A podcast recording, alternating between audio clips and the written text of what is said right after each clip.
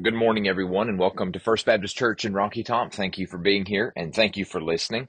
We're going to be continuing our journey through the book of Acts today, and we're going to be in Acts 24. There are 20, 28 chapters in the book of Acts, so we are fast drawing to a conclusion of really this epic story that God has taken us through, inspiring Luke to write these amazing words about the birth and the growth, growth of the early church.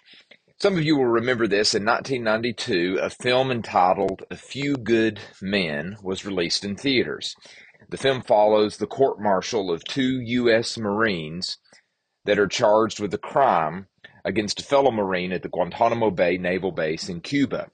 A very recognizable actor, Tom Cruise, plays Lieutenant Daniel Kaffee, and Demi Moore, another well known actress, plays Lieutenant Commander Joanne Galloway. It's a classic courtroom drama, and it has to do with dealing with those who were dishonorably discharged from the Marines if they're found guilty of committing a crime. And the trial sort of unfolds with this tale of how institutionalism can blind even the bravest and can lead them to a code that sometimes and tragically can trump personal morality with grave implications.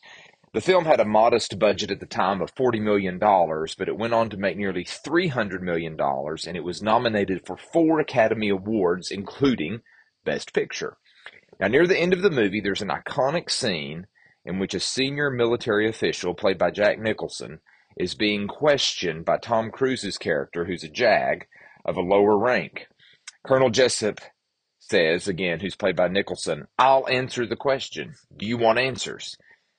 Lieutenant Kaffee says, I think I'm entitled to them. Colonel Jessup yells again, You want answers? And Kaffee says, I want the truth. Then the colonel says, You can't handle the truth. And that final statement has become one of the most recognized movie lines of all times. Most people love a good courtroom drama, and in today, Today's message in Acts 24 in the New Testament, we're going to find ourselves in one such judicial drama that unfolds between our beloved Apostle Paul, his accusers, and a man named Felix. This is Acts 24. We're going to actually cover the whole chapter. It's a short chapter, and we're going to break it down into three separate sections. This is the beginning in verse 1. And after five days, the high priest Ananias came down with the same elders and a spokesman one to Tertullus, to Tertullus, excuse me. They laid before the governor their case against Paul, and when he had been summoned, Tertullus began to accuse him, saying, Since through you, Felix, we enjoy much peace, and since by your foresight, most excellent Felix, reforms are being made for this nation, in every way and everywhere we accept this with all gratitude. But to detain you no further, I beg your kindness to hear us briefly, for we have found this man, the Apostle Paul, a plague, who stirs up riots among all the Jews throughout the world and is a ringleader of the sect of the Nazarenes. He even tried to profane the temple, but we seized him. By examining him yourself, you will be able to find out from him about everything of which we accuse him. The Jews also joined in the charge, affirming all these things were so. To bring us up to speed, just in case you need a little bit of a refresher, in Acts 23, Paul continued his string of standing before legal groups presenting the gospel of Christ. He had been given the once in a lifetime opportunity to make his case before the Sanhedrin, which was the Jewish high council composed of Sadducees and Pharisees. And he ends up dividing the Sadducees and Pharisees over the subject of the resurrection. And he creates such a riot that he is removed by the Roman commanders. At the end of Acts 23, we read of a large entourage of 200 Roman soldiers, 70 horsemen, and 200 spearmen who were going to help transfer Paul all the way to Caesarea in the dark of the night. Paul was a high priority target, and many of the Jewish leadership wanted him dead because he was creating such the ruckus. And so this man named Felix was governor of Caesarea. And this sort of brings us up to speed to what's happening here as we begin at Acts 24 and this examination of the case against Paul. It took five days for Ananias, you will recall that he was the high priest, and some of the elders of the Sanhedrin to come down to this area and arrive. And they brought with him a very skilled lawyer named Tertullus. This was a big case. This was a big deal. Perhaps you don't do this, but I sometimes have a bad habit of uh, imagining the ancient world in such a small way, kind of with these dusty desert backdrops, simple buildings and structures, a world that lacks the color and flair of our modern world. But this entourage, this court, these circumstances were anything but small and insignificant. Jesus had now brought Paul before a great ruler of the Roman Empire, and this ruler and all around him would hear the gospel of Jesus Christ. Let's talk about Felix, Antonius Felix. He was the governor of this region where Paul had created such a brouhaha, and he was unique among Roman governors. He had started his life as a slave, Felix did, and he was the only Roman governor who had worked his way up from this unfortunate beginning to a high level of authority and influence, and he wielded tremendous power. However, Felix had not done this through honorable means. History records him as this cunning and ruthless individual who had used bribes, blackmail, and deception to attain his current rank and his current ability. There's an art to self promotion, and Felix had it, but in a devious way. Some may do it through honorable and noble means with the intent of helping others around them through their actions, and some do it thinking about only one thing, and that thing is themselves and all the power that they can attain. And Felix, as you might imagine, fell into that latter and unfortunate category. So this lawyer, Tertullus, starts his case. He's looking at Felix and he says, Felix, since through you we enjoy much peace, and since by your foresight, most excellent Felix, reforms are being made to this nation, and everywhere and every place, we accept this with all gratitude. You know, he clearly was a clever lawyer, and he lays it on so thick here that you would need a snow shovel to clear the path after he was done. Tertullus was clearly attempting to gain the favor of Felix through flattery. But the reality of Felix's administration was anything but peaceful. It was anything but rosy. Felix had been violent to the Jews. He had ordered the massacre of thousands of Jews in some uprisings that had occurred in Caesarea, and he had confiscated their property, property and he had given it to wealthy Romans. He was indeed a very violent, even a barbaric man. But what were these charges that the Jews that Tertullus was bringing against Paul. Well, he begins, Tertullus does, the prosecution as Paul is standing there, not yet having an opportunity to speak. He says, We have found Paul to be a plague. Paul had become a problem. He then says that he's a ringleader of the sect of the Nazarenes, not just a leader, but a ringleader. And that word carries the same sort of negative punch back then as it does now, implying that there was some type of illegal activity involved that is aggressive and unlawful. And it's interesting that Tertullus here calls Paul a ringleader on, of a sect of the Nazarenes. The Nazarenes. Well, why, why point this out? So again, back then, followers of Christ by and large, were not collectively called Christians just yet. The name had been thrown around a couple of times, but that was not the mass application of believers in Christ. More often than not, they were referred to as followers of the way. And here they're just referenced as a sect of the Nazarenes. So Jesus, though born in Bethlehem, had made his home in the town of Nazareth. So, really, kind of an interesting side note, there's some historical confirmation here of information that the Gospels record, but that's not the point of this particular section. Now, Nazareth, to think about it, was not a well respected area. It had likely an undue and unfortunate reputation. I deal with this all the time when I tell people where I live. It's not that different that when you and I say that we're from Briceville or Rocky Top, people who are unfamiliar with the area think that you spend your life kind of dodging bullets and are all the time having to fight off ruffians and thugs with a baseball bat. But when you actually live here, when you actually spend some time here, you find that there are many wonderful people and many wonderful things about this dear community in which we live. But we may even recall a conversation from the Gospels that Jesus had with his disciples, or his disciples had about Nazareth. Jesus had entered the region of Galilee and he had started calling some of his disciples, in this case Philip, who goes and finds Nathanael. And Philip talks to Nathanael and he says, We have found the one Moses wrote about in the law and about whom the prophets also wrote. We have found Jesus of Nazareth, the son of Joseph. Nathanael looks at him and says, Can anything good come out of Nazareth? Can anything good come out of Nazareth? So Tertullus was playing a, nasty game here. He was trying to provoke these stigmas, these prejudices against Paul and the other followers of Christ by identifying Paul with the sect of the Nazarenes. And the only specific charge that's brought here is that Paul tried to profane the temple.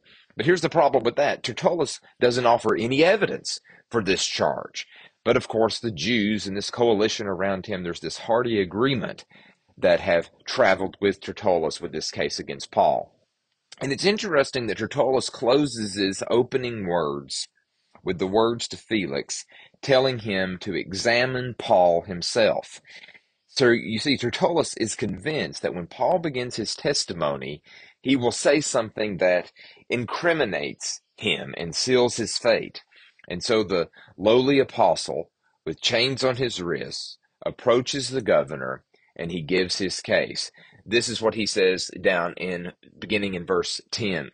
Paul approaches and he says, Knowing that for many years you have been a judge over this nation, I cheerfully make my defense. You can verify that it is not more than twelve days since I went up to worship in Jerusalem, and they did not find me disputing with anyone or stirring up a crowd either in the temple or in the synagogues or in the city. Neither can they prove to you what they now bring up against me. But this I confess to you, that according to the way, which they call a sect, I worship the God of our fathers, believing everything laid down by the law and written in the prophets, having a hope in God, which these men themselves accept, that there will be a resurrection of both the just and the unjust. So I always take pains to have a clear conscience toward both God and man. Now, after several years, I came to bring alms to my nation and to present offerings. While I was doing this, they found me purified in the temple without any crowd or tumult. But some Jews from Asia, they ought to be here before you and make an accusation, should they have anything against me. Or else let these men themselves say what wrongdoing they found when I stood before the council. Other than this one thing that I cried out while standing among them, it is with respect to the resurrection of the dead that I am on trial before you this day. And that's Paul's initial defense that he provides here. Now, note the difference between Paul and Tertullus. It's odd to write and say their names together in the same sentence, Paul and Tertullus, Paul being such a man of integrity and purity, and Tertullus being such a deviant and such a vile man. He says, Paul looks at Felix and he says, knowing for many years you have been a judge over this nation. Now, this is almost kind of funny.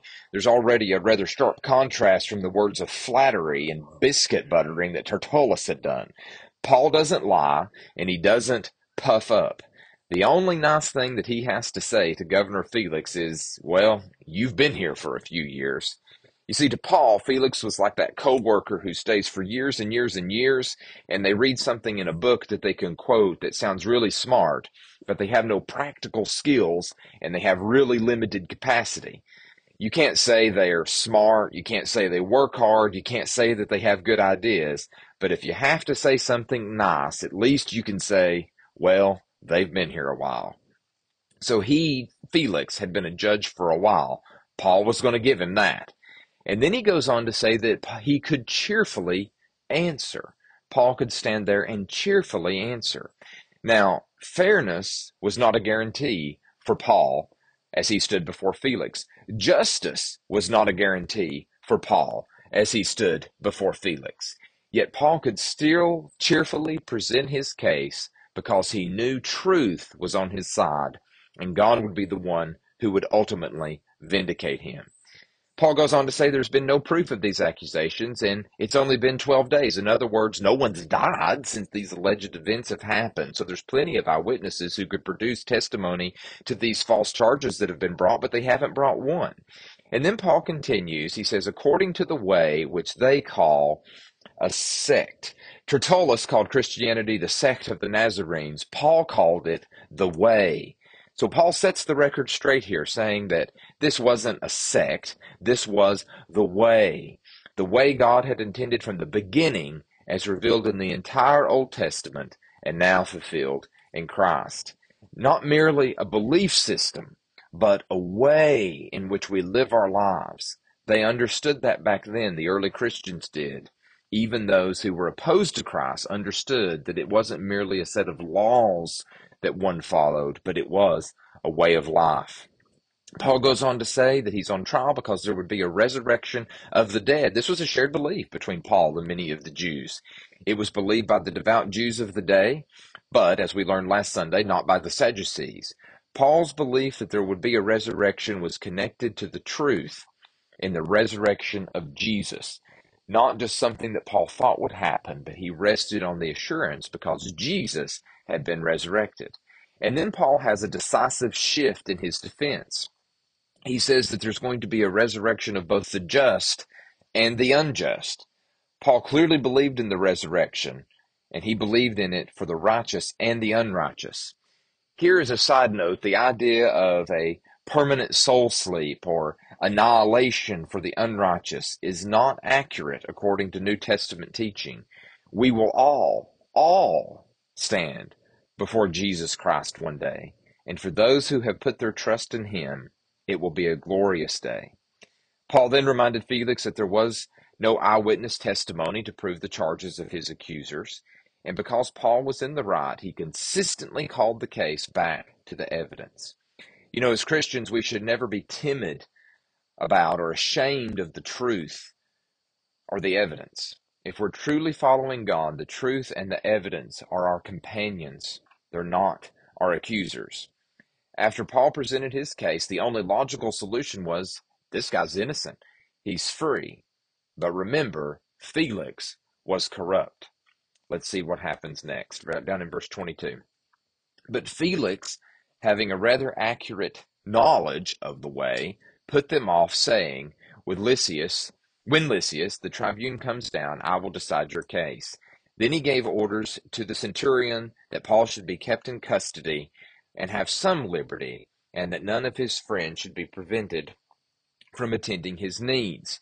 Now, this next part is interesting. After some days, and we believe that this was quite some time, after some days, Felix came with his wife Drusilla, who was Jewish, and he sent for Paul and heard him speak about faith in Jesus Christ. And as Paul reasoned about righteousness and self control and the coming judgment, Felix was alarmed and said, Go away for the present. When I get an opportunity, I will summon you. At the same time, he hoped that money would be given him by Paul, so he sent for him often and conversed with him. When two years had elapsed, Felix was succeeded by Porcius Festus, and desiring to do the Jews a favor, Felix left Paul in prison. Felix understood something about Christianity. We read that he had a more accurate knowledge of the way, so he just puts Paul off and says that he'll speak to the Roman commander. What Felix did here was a cowardly response. He attempted to craft some middle ground here because Felix didn't want to make a decision. You see, Felix knew Paul was innocent, so he's not going to put him in prison in the dungeons of Rome, so to speak. But he also isn't going to let him go free. He didn't want to be associated with Christianity and to let Paul and to have allowed Paul to go freely would have made Felix look like he had made a decision, even in a small way, about Jesus Christ. The information was there, the truth was there, but Felix avoided the decision. But then something interesting happens. Felix comes back with his wife, Drusilla, to listen to Paul. Paul's under house arrest. This goes on for two years total. And it seems that on slow days, Paul would provide some sort of entertainment for Felix. And you know, we actually know some things about Drusilla from other historical sources. This woman who is accompanying Felix here, Drusilla, was the sister of Herod Agrippa II, and she was known to be a beautiful woman. But at this time, she was around 18 to 19 years old. And what's more, she was Felix's third wife. So there was some blatant inappropriateness that was going on here. And Paul, as he's speaking with them, you know, he just gives a classic Baptist sermon, a three point sermon. He talks about righteousness, self control, and the judgment to come. And Felix's response to this is intriguing. Felix was afraid.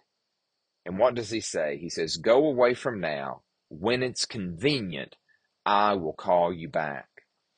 You know, when I read that, to me, it's chilling. It's absolutely chilling to read. Felix rejected Christ through delay.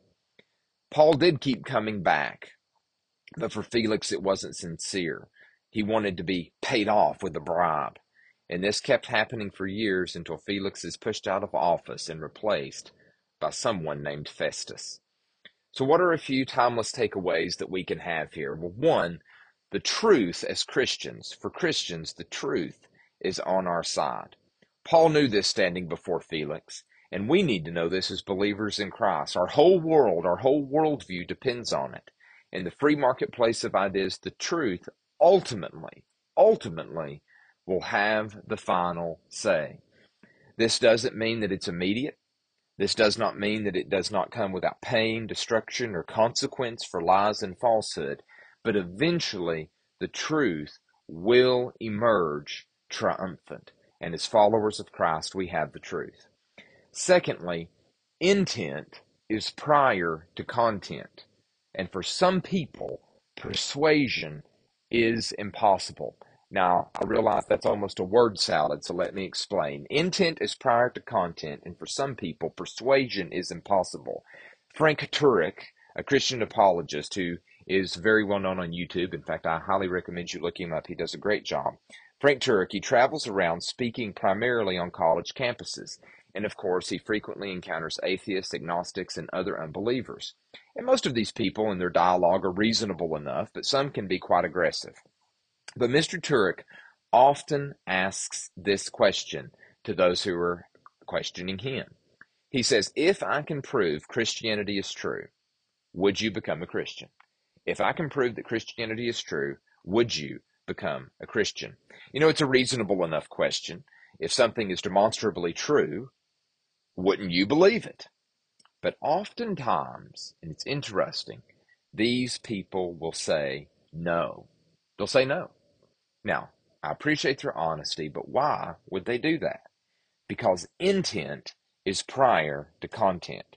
Sadly, tragically, there are many people in the world who will choose not to believe, not because they have irreconcilable questions, not because there isn't enough evidence, not because there are contradictions in the belief, but because they simply don't want to. Acknowledging Jesus as Lord would mean that they would have to change their lifestyle, they would have to alter their morality, and they would have to submit to Him. And because of pride, they will not do it. Felix had the truth, and he knew it, but pride kept him from doing the right thing. And finally, Paul mentioned righteousness, self control, and the judgment to come. Righteousness. How do we become righteous before a holy God? Jesus Christ fulfilled the law of God in every way, in all ways, and he died a righteous death on the cross in a righteous act of love, in which all the shame, all the guilt, all the sin was put on Jesus. And when we put our faith in him, the great exchange takes place. All the sin is placed on Jesus, and his righteousness is transferred to us. That's what Paul was talking about with Felix. Self control. Felix had this 19 year old trophy wife positioned next to him, so Paul decides to talk about self control. Seems obvious. Paul was a fearless individual. Felix had a deep hole in his life, a chasm in his heart that could not be filled. It was known that he would get drunk every night. He went from wife to wife, from relationship to relationship, from brutal act to brutal act. Yet he was unfulfilled. And friends, I've ha- seen this happen to so many in our world. First, it may start small, but it grows. People think if I could just have that new cell phone, if I could just drive that car, if I could just be in that social group, if I could just get that promotion, if I could just marry that girl or that guy, if I could just have that house, if I could just have two kids, if my kids could just be good at sports, and then if I could just have a different wife, or if I could just have a different husband, constantly pursuing the next big thing to fill a void in their soul. All the while, Jesus says, I am here, I am the way, I am the truth, and I am the life. Come unto me, all ye that are labor and are heavy laden, and I will give you rest. And then finally, Paul said, the judgment to come. Every one of us will have to stand before God. And friends, at that moment, if I point back to anything that I have done, anything that I have accomplished, I have been successful at, or I have done that is good, then I am doomed. But if I can point to Jesus and say, He is my righteousness, He is my Lord, He is my God, I can rest assured on these fantastic and extraordinary words from the Apostle Paul as he said to the Corinthians, No human being might boast in the presence of God. Because of him you were in Christ Jesus, who became to us wisdom from God, righteousness and sanctification and redemption, so that as it is written, let the one who boasts boast in the Lord. In closing out the thoughts from this morning, now is the accepted time. Now is the day of salvation. You know, it isn't easy for one to surrender their lives to Jesus Christ. I'll admit that. Following Jesus isn't convenient because he confronts us with the reality of our condition. Felix wanted Paul to speak with him, and Paul freely spoke. Paul not only gave answers, Paul gave the truth and Felix couldn't handle the truth. Now, why did God inspire Luke to pen this story? Wouldn't it have been grand? Wouldn't it have been great if Felix, at the close of Paul's many sermons to him, would have gotten on his knees and confessed Jesus as Lord? Well, of course it would have. But that doesn't happen here. God is showing us a lot. But for today, in this passage, I believe the message is for us is to be bold in the face of opposition, to speak the truth when it isn't popular, and to understand we have the truth to share with the world. Paul was taking the gospel to Rome. He was standing before kings. He was doing exactly what Jesus had called him to do. Pray with me, if you would, friends. Heavenly Father, for many Christians in today's world, it may seem that we stand in similar places as the Apostle Paul did, although certainly he faced circumstances far more serious than what most of us will ever face. But it does seem as if truth is absent in so many parts of our society and so many parts of our world. And yet you remind us that opposition should never stop us from speaking the truth of Christ into this world. Dear God, we know that you can tear down these barriers and knock down these walls and soften the hearts of people to be receptive to the gospel of Jesus Christ and the truth of your word. God, thank you for allowing us together as a church to learn from you, to worship you, and to be discipled. We pray that you will go before us as we go out now into the world to share your truth with all that we encounter in the way that we speak, in the way that we conduct ourselves, and in the way that we live every minute of our lives. In Jesus' name, amen.